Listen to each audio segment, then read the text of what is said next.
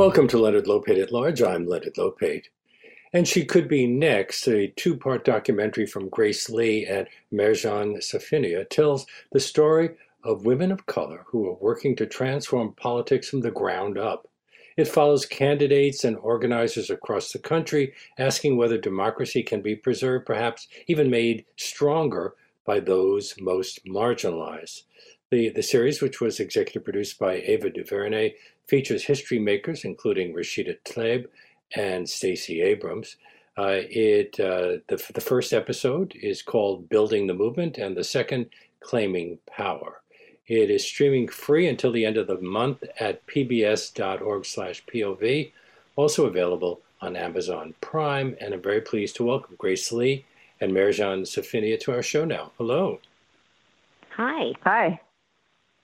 Uh, I, now I'm going to have to ask you each individually using your name because uh, otherwise it can get very confusing. but if uh, one of you wants to add to what the other one said, please feel free to do that. Okay. And now Great. I'll begin with you, Grace. Didn't you face some pushback at first when you proposed the series to networks and investors? What were their objections? Um, I mean, I don't know if it's it's just sort of a general um, you know, we started making this film uh, back in 2017. I mean, the idea actually stemmed out of 2016.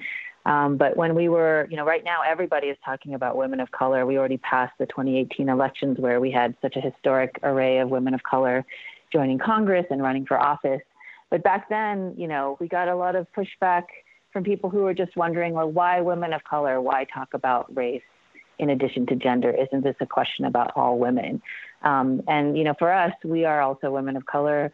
You know, the work that we, we've made has always been sort of rooted in these communities, and so you know, it was important for us to kind of, you know, sort of unequivocally make a, a American political story that does center race and gender, because as we see today, you know, you can't talk about politics without talking about both.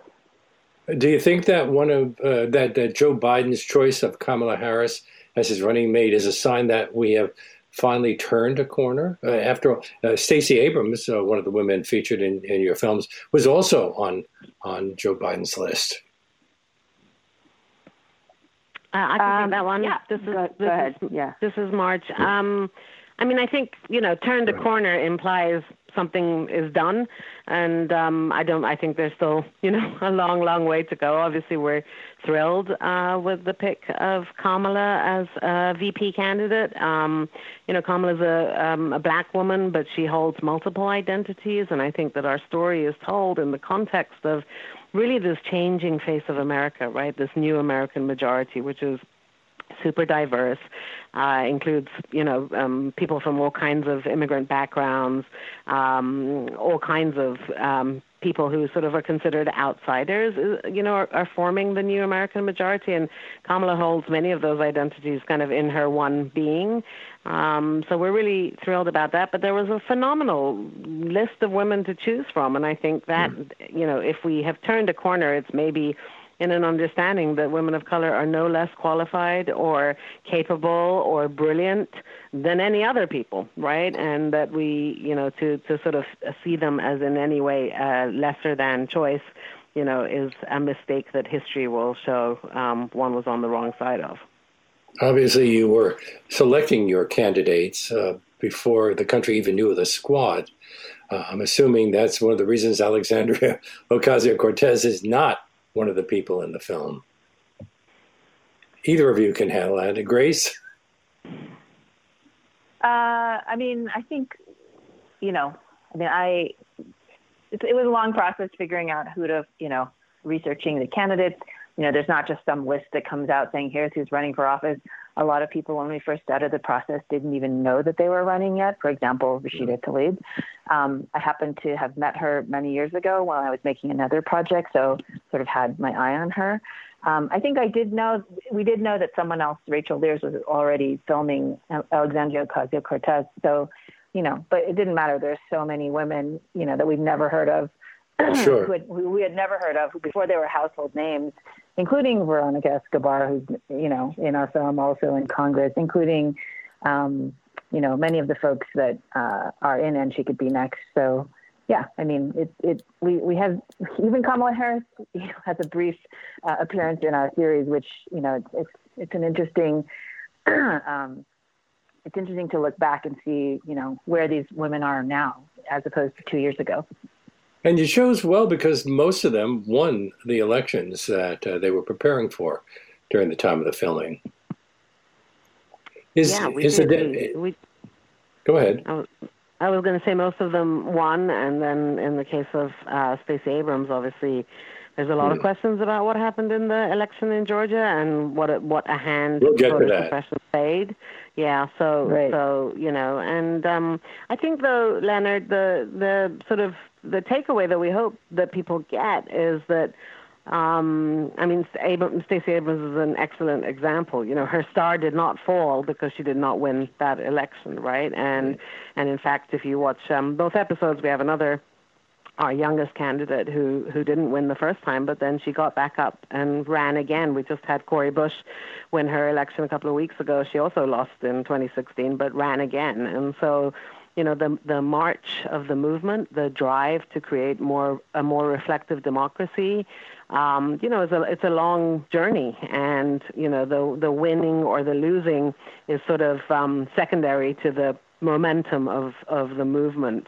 Um, and people, you know, hopefully get up and dust themselves off and and get back in the race. Only this time equipped with so much more knowledge about about the challenges they're going to face and better equipped to face them especially if they're 19 years old, as the one who lost her race was at the time. Uh, the, the New York Times published a study recently that reveals 65% of suburban women support Black Lives Matter, which suggests a major change in recent years. Is the Democratic Party doing everything that it can to help African American women get elected on, on both the national and local levels? Grace? Uh, well, I think we could all agree that the Democratic Party needs to do more. Um, I mean, the Democratic Party is more reflective uh, than you know the other party in terms of looking at America, but there's still so much work that has to be done. Um, yeah, I mean, we well, all have a lot of to do. Go ahead. I was going to just add on, if I may, Leonard. Uh, I mean, I think the you know, women of color, as you see, sort of, we have a very, you know, short opening to the series, which kind of gives a super compressed, you know, historical kind of perspective of the the fight for equality that has been led by women of color for decades. And I think that women of color are consistently, you know, undervalued and uncredited for their labor, you know, in this work. Um, yet they show up um, persistently to to to you know. Um, make sure that folks are involved in the the, the electoral process. Um, and and so you know, as Grace said, there's always you know more work to be done. And also, I think it's very important that we understand that. Uh, it's not adequate to just go to women of color when you need to win, win an election because they happen to be good at, you know, doing that organizing work and turning folks out, right? That is a kind of um, it's like a transactional nature of a relationship. We need, you know, we're interested in you when it's time for you to show show your folks up so that we can win elections. And I think that a true transformation would be like a real deep, a deep-rooted commitment, um, looking down the ballot, looking at uh, nurturing and supporting new voices and new talent. Um, and I think that you know that that's the real transformation. You know um, that would show a real commitment to this to this idea of the importance of the leadership of women of color, as opposed to kind of uh, when we need you to show up, you know, we hope you will. Have I mean, gerrymandering. That's one of the reasons. This, Go ahead. I'm sorry. Can I just add, um, Leonard? Please. Grace again. Um, one of the reasons the film is not just about candidates and it's not an election or campaign film. It's really about a movement. And most of the film looks at these organizers, these women of color, black women, Asian Americans, you know, Muslim Americans, Latinas who are in the trenches doing the work. It's a whole ecosystem that, you know, oftentimes parties don't really aren't really hip to that. And I think, you know, what was so fascinating and so encouraging was to see that these women are um, in their communities recognizing the problems and the issues that you know face their people, you know, and everybody, and they're they're in the they're in the mix trying to get things done. And I think that's one of the main things we hope people take away that you know there's an organizer in all of us, and these organizers are making it making the path for candidates and people like Kamala Harris to you know be where she is today. So. But they do face some problems. Gerrymandering and other forms of voter suppression have had an impact sure. on women of color who want to run for office. Uh, Stacey Abrams says in your film that voter suppression is successful because it convinces the disenfranchised that it's permanent and that there's no remedy. What's being done to con- so what is being done to convince people uh, that they really do have the right to vote and that they need to fight for it? Uh, this is Marj. Yeah, I mean, I think that um, you know, I think oh, that one of the the the nuances, perhaps, when we talk about voter suppression, is that it's a spectrum, right? So if if a, a um, an environment isn't created in which it is made difficult for you to vote, or you are somehow intimidated by voting, that voting is not something that is made as accessible and easy for everyone to kind of exercise all the eligible people to exercise their you know their their constitutionally protected right to vote in the democracy that that in fact is voter suppression so i think that often we reduce the idea of voter suppression to kind of the end point right? Was this person in the end able to make a vote? And in fact, what you see in our film is that many, many people did make a vote that arguably wasn't counted. Um, mm-hmm. But before that, there's all these other stages at which the tactics of suppression are at play. And, you know, the truth is that the, the electoral process is quite confusing right? I'm I'm a very recent American. I became I've lived here for 20 years, but I became an American in 2016 so that I could vote. Um, you know, and I think I'm fairly smart and I'm fairly politically astute. And you know, I also live in the state of California where where the voter infrastructure is pretty solid. Um, and still, you know, ballot measures are written in really confusing ways. The forms can be confusing. You know, there's there's there's a whole series of things that make it more complicated. And then when you look at a state like like Georgia, where, for example, they, it's a single language voting state. Everything, all the electoral literature is in English, right? The official stuff. So if you, if English is your second language, right, or not your strongest language, then to try to decode a ballot measure, which is already written in very complex, you know, obfuscating language, in a language that you're not super comfortable with, right? These, these are all the kind of the tools of, of suppression in the sense that they send a message to certain groups of people that this isn't really for you, you know? And I think that that that that is the thing that creates this kind of persistent disengagement, this persistent feeling of um, I don't really know what I'm doing. I don't really feel like it's for me. I tried that one time and and it went wrong, and then I got some weird letter that I didn't understand. Right? It's a series of you know, at the registration point, at the election point, at the sort of if you have to vote provisional and the follow up point to be able to cure that ballot. There's a whole network of small, um, you know, rules that are in place that vary state to state. In some type cases, they vary county to county. Um, that just make it very, very confusing, and and they're designed to favor you know a certain kind of person in in Georgia in 2018 but it was even worse in 2020 right? You literally would see 6 hour lines at polling stations in you know communities which are predominantly black or brown.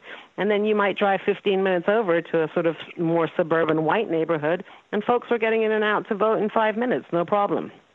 What is that? Right?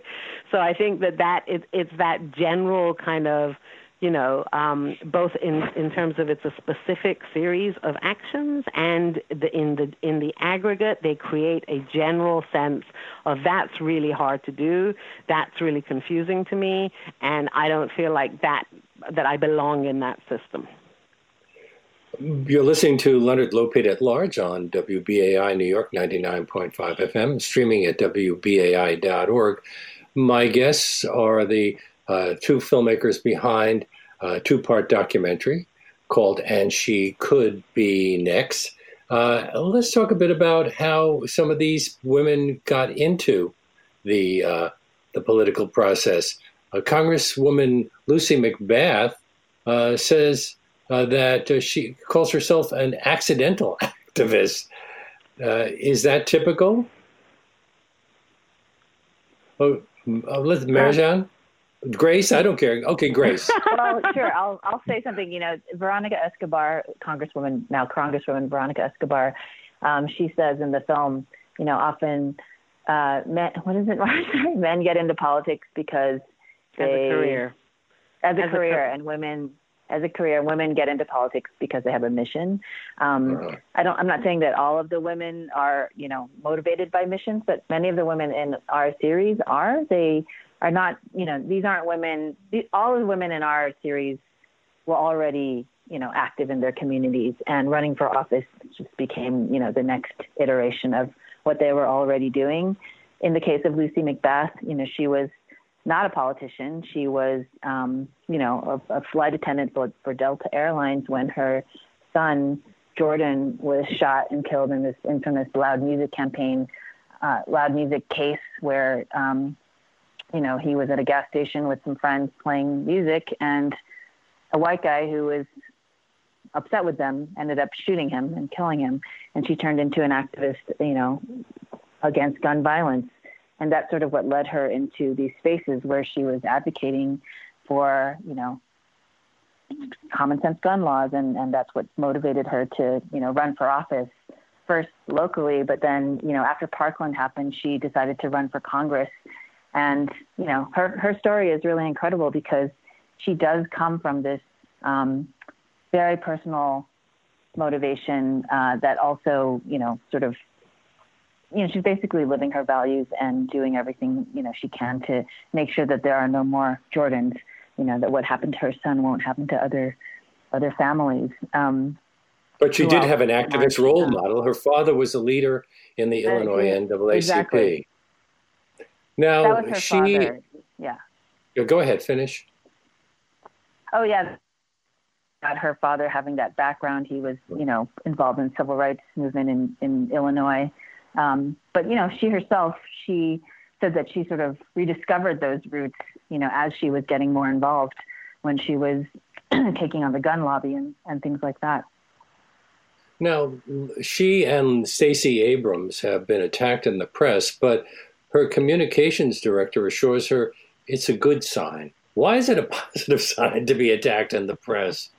And are women candidates more likely to be attacked viciously than male candidates? Uh, should uh, Kamala Harris be really concerned? Uh, we're already seeing uh, her being called a socialist and all sorts of other things by uh, people on Fox.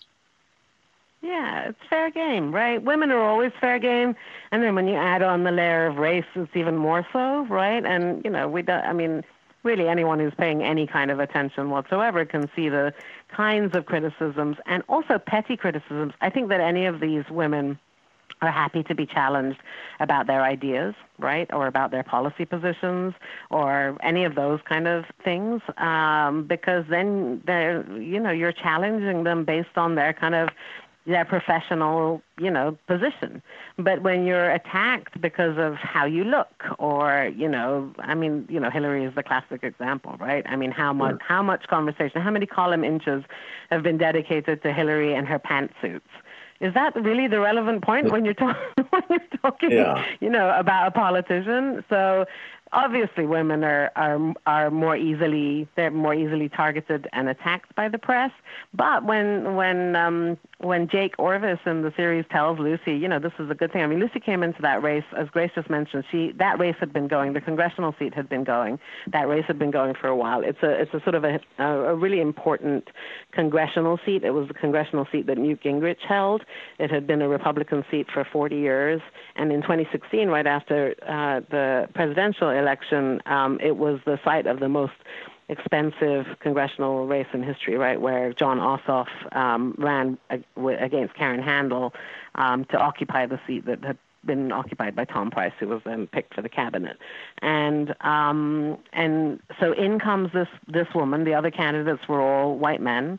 Uh, in comes this woman late to the game. She's not really a politician. She doesn't really have political experience.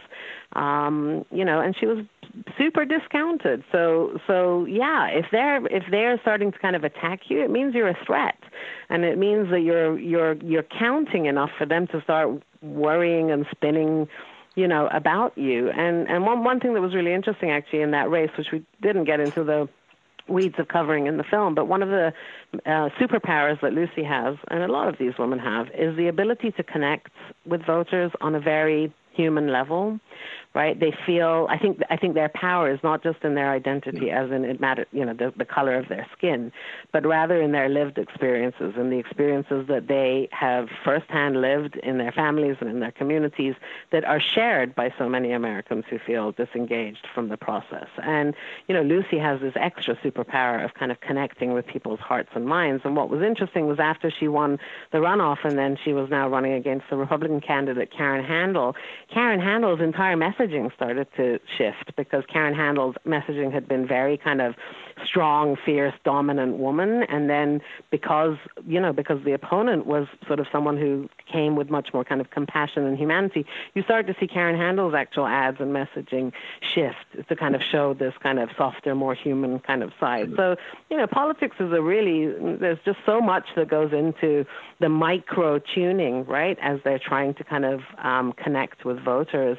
And I do think that the power that, that these women have is that, that they, in their identities, they carry so many points of connection for people to look at them. When I look at Rashida Tlaib, you know, I'm not Palestinian, I don't live in Detroit, but you know, I, I understand the immigrant story. That's my story too, right? So so I feel seen by by Rashida or even by young Bushra. I feel seen and, you know, like my story matters in a profound way. And I think that's that's the real magic that, that all of these women have.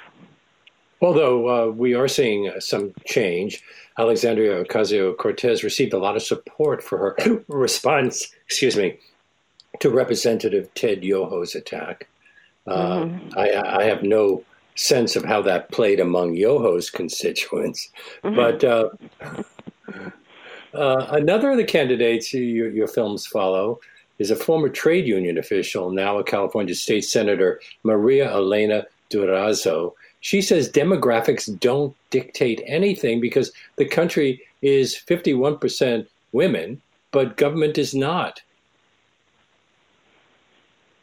Yeah, that's right. I mean that that that mean what she says is demographics is not destiny, right? And I think that is really the fight, right? The fight is that it's not a foregone conclusion that systems and structures of power are endowed in maintaining themselves, well, right? that women and, will vote for a woman necessarily. Exactly. Yeah. Right. Women won't Not necessarily, or black people won't necessarily vote for a black person. And the, the, the, I think the point Maria Elena is making is that we must organize.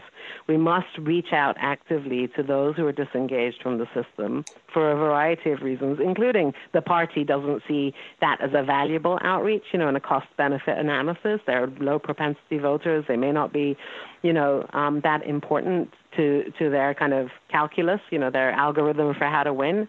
Um, and so demographics is, doesn't make anything a foregone conclusion. Um, but it means that if you do manage to activate and connect with that community, then you have the great potential turnout of a whole set of new voters, uh, voters who don't traditionally vote, who who see themselves as now belonging in the system. And uh, Grace, that brings us to somebody who is not one of the candidates you covered, but uh, is an important figure in Georgia. Am I pronouncing her name right?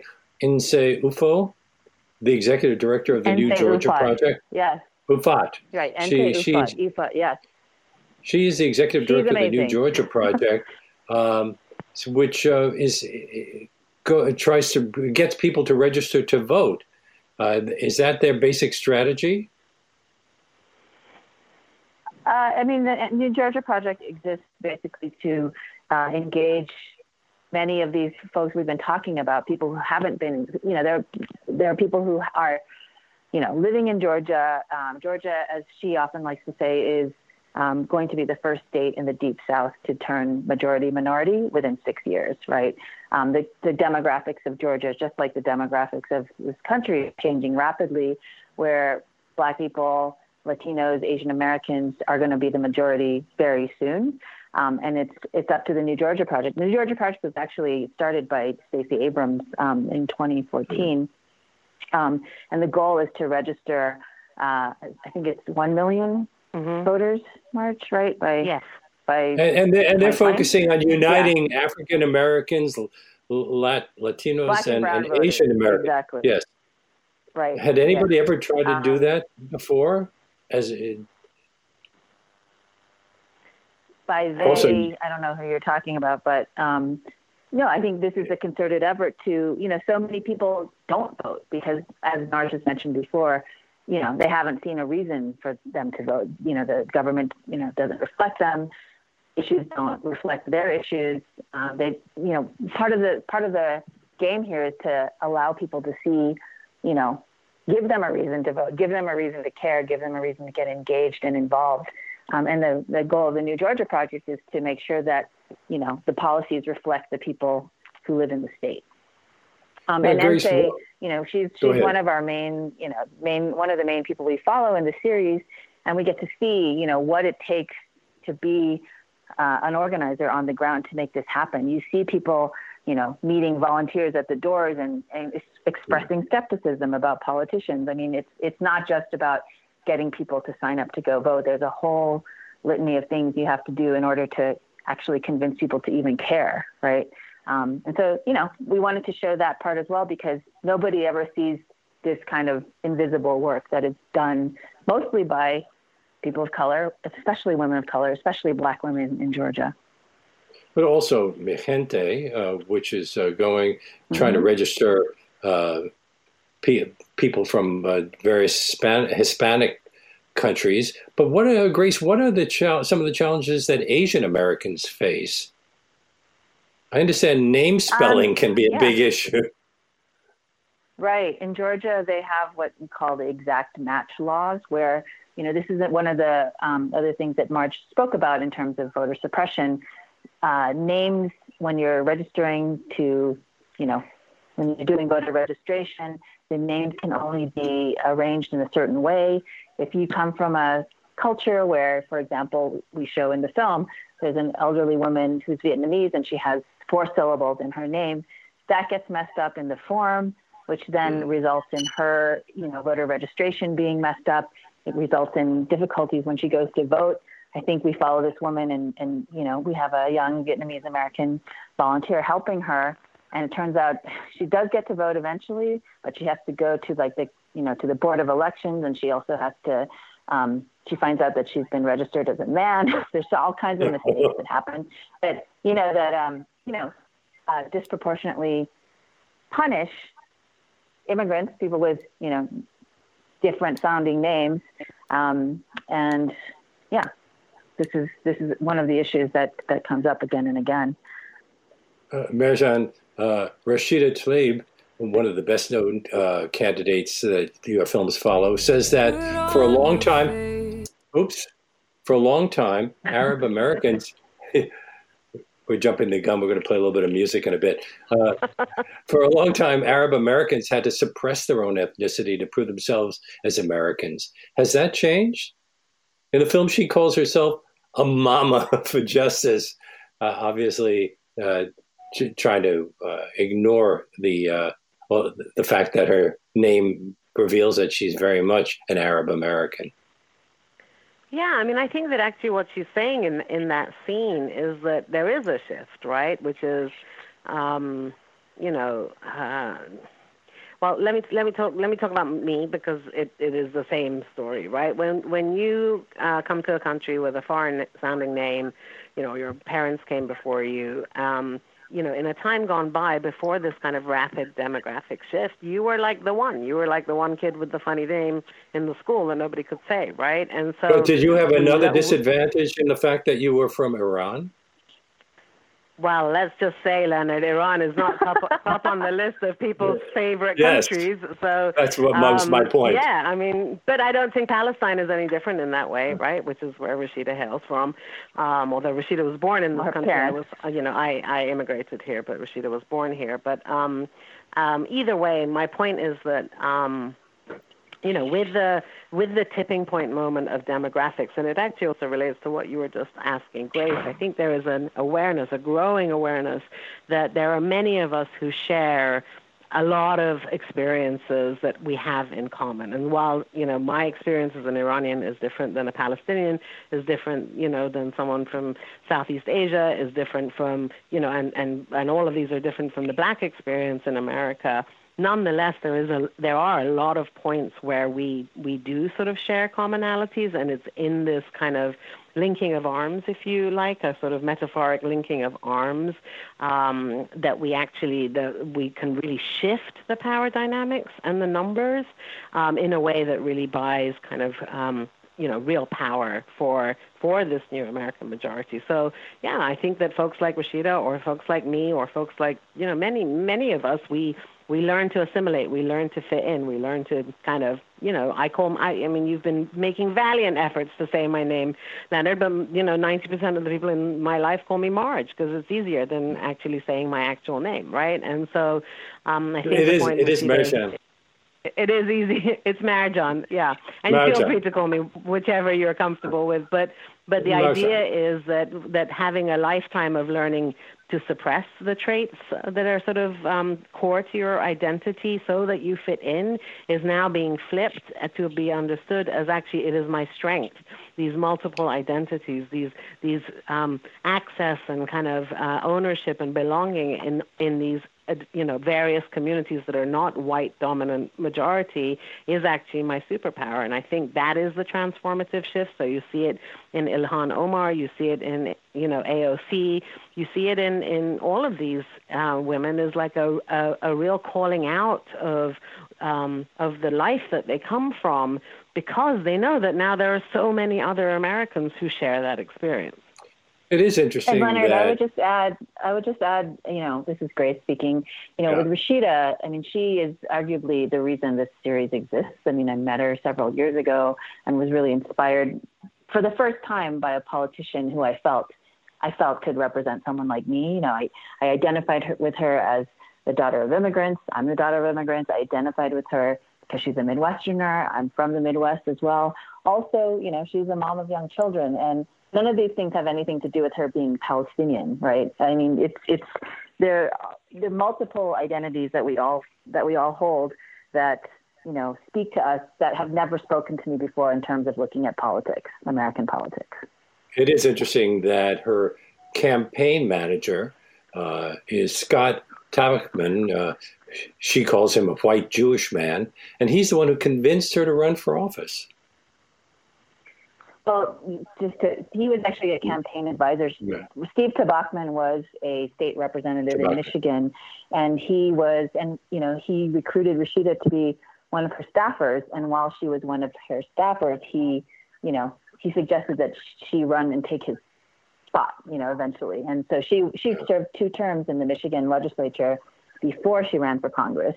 Um, and you know, I think a lot of people don't know this story about. Um, how Rashida came to be. But you know, there's a, there's a whole ecosystem of people who are mentoring and supporting women, and you know, people who aren't necessarily going into politics because you know somebody's got to help build that pipeline, and people have to you know sort of build the way. And I think you know Rashida has done that in spades in terms of her own career. She is always lifting up other women, especially women of color, you know, immigrants, although, you know, to although she barely well. she barely won the last election, just 900 votes against an African American woman named Brenda Jones, who says that when Rashida spends time criticizing the president, she limits the kinds of compromises necessary to get things done for her constituents. Yet Rashida just won uh, by a much uh, wider margin in this recent yes. list. Right. I, I, have to take a little break. Uh, this is Leonard Lopate at Large on WBAI New York, also streaming at WBAI.org. Put on your face, know your place. Shut up and smile, don't spread your. I could do that. But no now, before we get back to my conversation with Grace Lee and Marjan Safinia, uh, I need to talk to you about something very important. Like most public radio stations across the country, WBAI has been hit hard financially by the pandemic, and a, a, lot of our longtime supporters have had to drop their support for the station, which is why we're asking anyone who, who's able to in this time of crisis to step up and make a contribution of any amount to help keep community radio and Leonard Lopate at Large on the air and coming to you weekdays from 1 to 2 p.m. And the way to do that is to call 516 620 3602 right now or go to our website, give2wbai.org. That's give and then the number two, wbai.org or 516 620 3602. Uh, becoming a sustaining member of the station, what we call a BAI buddy, is is an is a great way to support the station without having to shell out a lot of money at any one time. But however you contribute, the important thing is that you step up and support this show and this legendary radio station, the last station in New York City's on New York City's FM dial that's completely listener sponsored without any corporate under, underwriting or funding grants of any kind. So, but please make sure to make that contribution in the name of Leonard Lopate at large. And a big, big thanks to everyone who's done uh, their part to support WBAI during this difficult time. Listeners like Benjamin Jones of Jersey City, New Jersey. Ben, thank you so much. You really were very generous. We couldn't do this without listeners like you. So let's get back to my guests Grace Lee, a Peabody Award winning filmmaker uh, Marjan Safinia, uh, who's also well made separate films, and now uh, you're working together. Uh, Marjan, you've also uh, worked uh, for Google founder Sergey Brin and the Obama administration, and also for Hillary Clinton. Well, I wouldn't say I've worked for them, Leonard, but I've made films uh, ah. for for well, their outfits. You know, it's That's a hustle. Being a filmmaker is a permanent hustle. So you you you uh, pick up work wherever you can. I made a film for um, for Sergey Brin, who was one of the first invent- investors or the major investor in lab-grown beef, of all things. So let's just say I have a, a wide range of skill sets when it comes to storytelling. I, I want to get to the story of Stacey Abrams and the, the, reason she lost her election for governor, but let's talk about uh, two of the other women in the film. Bushra uh, Amiwala, who ran for the Cook County Commissioner.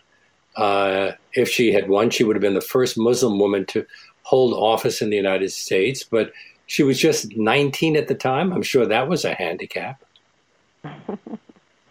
what what uh, Mar- Marjan, what led her to even run for choose to run for that office? Yeah, I mean Bushra Amiwala is like here's here's a hot tip. Keep your eyes on Bushra Amiwala. She may be running for president one day in the future. She's 22 now, so she's uh, getting there. It'll take her a while to uh, to get to the age qualification. Um, I think what motivated her. So Bushra is a young, um, a Pakistani American um, Muslim uh, um, you know, uh, at the time we met her student, full-time student at DePaul University. She just graduated uh, a few, like a month ago. Um, you know, I think that um, a, a number of things motivated her. One was, um, you know, we have a we have an Islamophobia problem in this country, and um, you know, as a woman who uh, identifies as Muslim, who wears a hijab. You know, I think that you know she it was important to her to have visibility, right, for for women who look like her and come from similar backgrounds. Um, I think that she was also sort of honestly somewhat motivated by the idea that you know in 2016 we elected a president who really didn't have um, prior political experience, and she thought, well, if he can do it, why can't I? you know, um, and so she decided to run for the the county commission, Cook County, um, and she took on an incumbent who was a he was a five-term incumbent. So that uh, gentleman, Larry Suffredin, had taken his seat the first time when she was five years old. Um, and at 19, she decided to to run against him. Um, and you know, she she mounted a really viable campaign. It's such an interesting um, story to look at because I think we have this notion that politics requires this kind of you know big machinery behind you, and you know that is true if you're running for really big seats. But local elections are so important, right? And you know, anywhere that you live, 80, 90 percent of the decisions that actually affect your day-to-day life are made at the local level, and and sort of um, generally we're not so tuned into to local politics. Um, and so she mounted a campaign, you know, she basically run by other students. Um, you know, her sort of strategic level partners were also college students, and her kind of foot soldiers were high school, you know, teenagers, yeah. basically, right? Um, and she did a, a remarkable job in engaging, you know, in engaging her community. And, you know, when we talk about disengaged voters um, in Skokie, Illinois, where she lives, you know, when she went out, you know, you have to get a certain number of um, signatures to just get yourself on the ballot. And when she went out to get those signatures, she realized how many people in her community weren't even registered to vote. People who had lived here for generations, you know, decades and decades, had literally never registered to vote because of this feeling that the system isn't for us right? Um, and so her, so she sort of had to backtrack, and her first thing was to just get folks registered, you know. And even though she doesn't win her, her, her the election that we covered that she ran in um, 2018. Uh, first of all, it, we see it as a win nonetheless because she brought so many voters into a system and sort of awakened them to the importance of, of being of using your vote as your voice. Um, and then in 2019, she decided to run again, and uh, she did win uh, that election uh, for the school board and she's now the youngest elected Muslim official in the country, you know, and and she's dynamite. And so, you know, I think um, I think that when we think about politics, when we think about the root, the etymology of the word politics, right, the word people is is is the first part of that word, and it really should be a system for the people by the people. That's the the sort of central idea. And and when we all get engaged, and not everyone's going to have the you know the chutzpah to go run for office, but we all should be absolutely deeply engaged in this process, um, so that it can be reflective of us, and so that it can. Um, so that policy can meet the needs of the people that it's designed to serve, you know? we talk about. I, mean, I've been thinking about the. I was just going to say I've been thinking about the census. You know, I think the the latest number is something like only 40% of Americans have taken the census. You know, it's such a. It's literally a three minute. It takes three minutes to do, right? And it it determines how the funding flows, how the lines are drawn. You know, for a decade to come, and the fact that so few people are engaged in that really says something about the health of of uh, our connection to our democracy.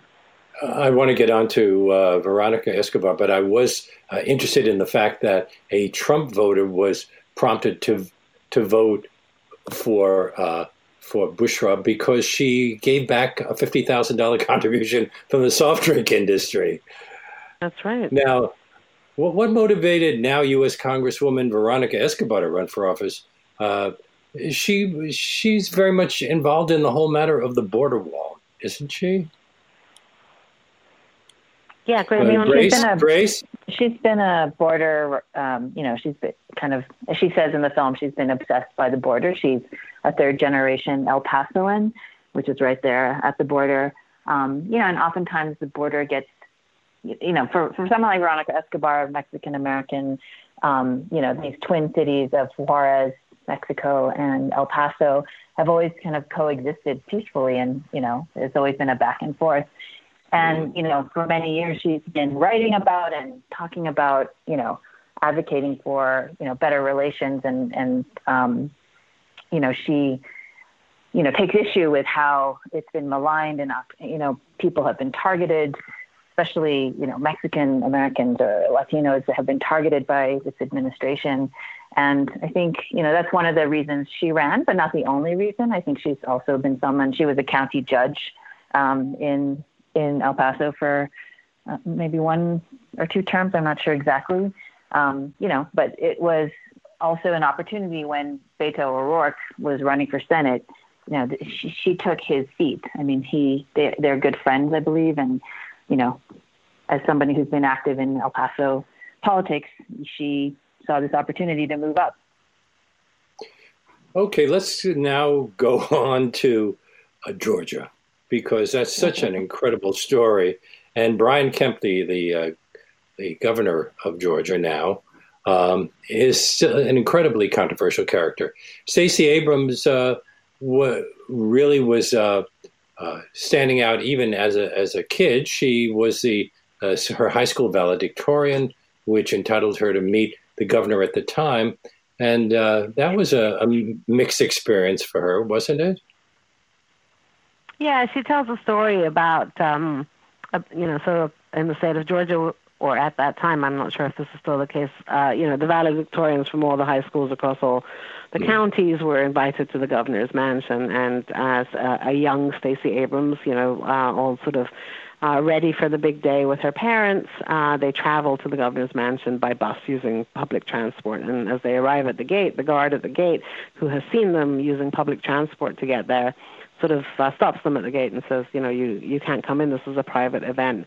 And um, and although they say, well, this is Stacey, she's you know invited here. She's one of the valedictorians. Mm.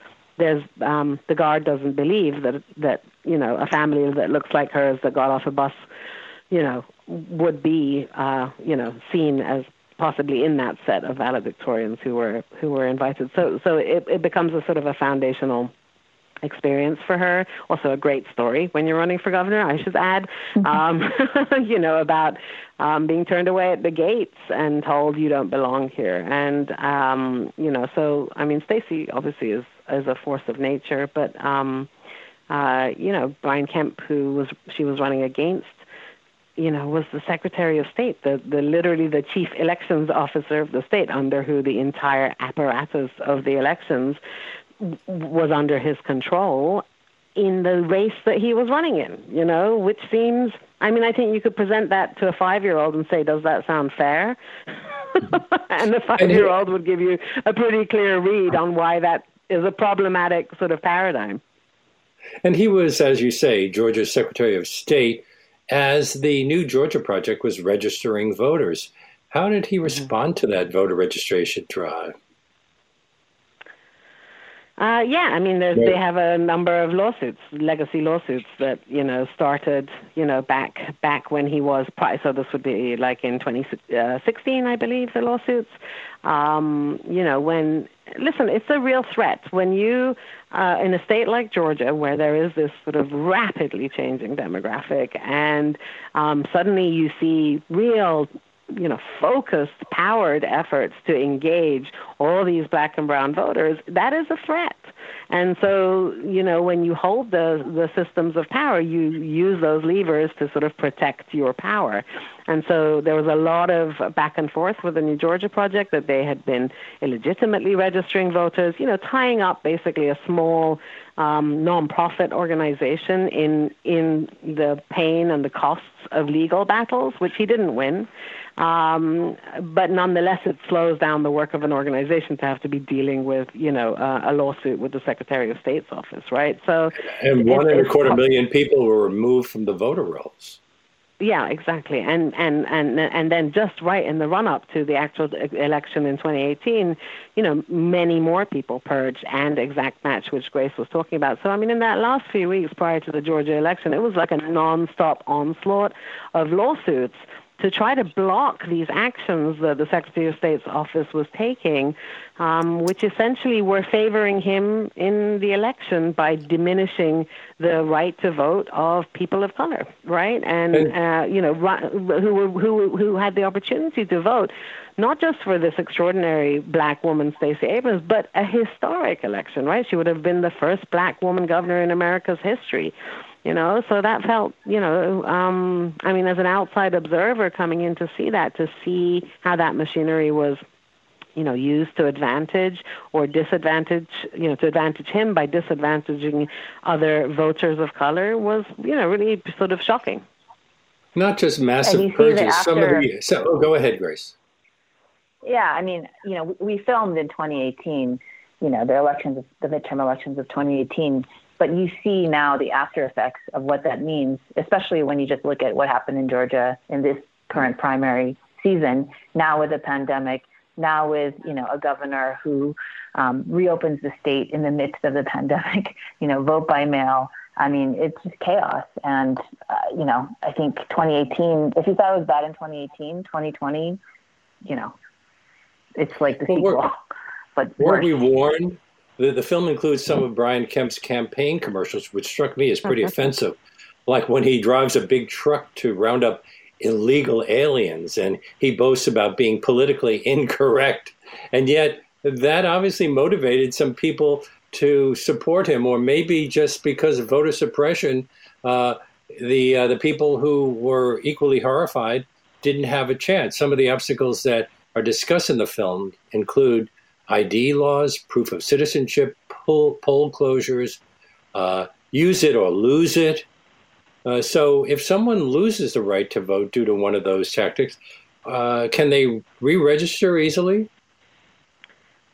uh, they can re-register. I'm not sure how easy it is. You know, I think that you know I, am not a um, an expert on the fine print of Georgia voter suppression laws, um, but the ones who are experts who we who we you know talk to and watch in our film you know, it, it is such a complicated and confusing network, including uh, there's one woman that we meet, a voter, her name is Stacey Hopkins, and, and she's actually a very super plugged in, aware voter.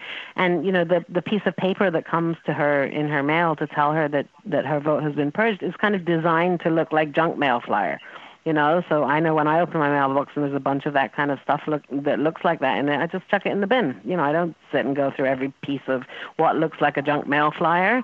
And so even in that, right, like if, if they're communicating with you to let you know that you're you have been purged from the rolls, that ought to come in like an official looking envelope, right? So that you're paying attention. So um, yeah, I think that there's, um, you know, there's just, uh, uh, you know, you said Leonard that some of his stuff was uh, his ads were offensive. Obviously, I agree.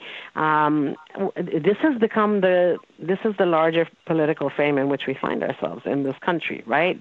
Um, now we have a very um, powerful model at the highest level of office of, uh, you know, anti-immigrant, hate-filled rhetoric um, being a dog whistle for for a whole set of people. And I think that Kemp very much kind of modeled his campaign, you know, um, on some of the tactics that, the president, you know, um, uh, was elected using, you know. Now, and I think that well, I'm, I'm pretty much out of time, but I did want to point out that Georgia closed seven of nine polling places in Randolph County in 2018. I'm uh, I'm they, suspecting they that. They, they weren't oh. right. They weren't successful, but that was the attempt: was to close seven of nine locations in a rural county, making making it that some people would have to to travel 30 miles to go and vote. Can you imagine? And, uh, so that, and I'm, assu- yeah. I'm assuming that he's afraid of allowing people of color to vote because they're more likely to vote for the Democrat.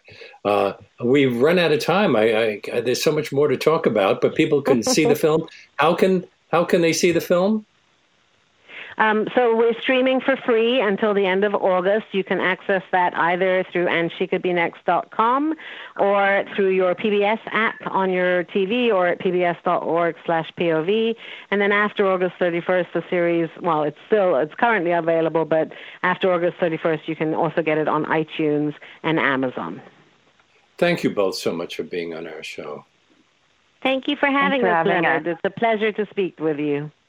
And that brings us to the end of today's show. Special thanks to segment producer Susie Stolz, who prepared today's interview. If you're new to our program and you like what you've been hearing, you can access past shows streaming on demand at WBAI.org. We're also available as an iTunes podcast. And don't forget to check out Leonard Lopate at Large on Facebook and Twitter and our website, leonardlopateatlarge.com, where you can find links to all of our past shows.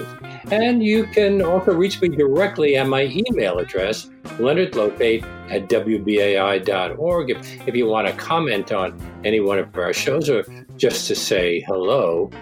Before I sign off today, I'd like to take just one last moment to ask you for your support for this station because if you care about Leonard Lopate at large and all of the great programs in WBAI, we need your help to keep this station alive. So please step up right now and make a contribution at whatever level you're comfortable with. If if you care about keeping community radio alive in the local radio dial, go to that website, give to WBAI.org, or call 516-620-3602 right now to show your support and be sure to make that contribution in the name of Leonard Lopate at large. From all of us at the station, thank you so much and we hope you'll join us tomorrow when CNN's Jim Sciutto will discuss his book, The Madman Theory Trump Takes on the World.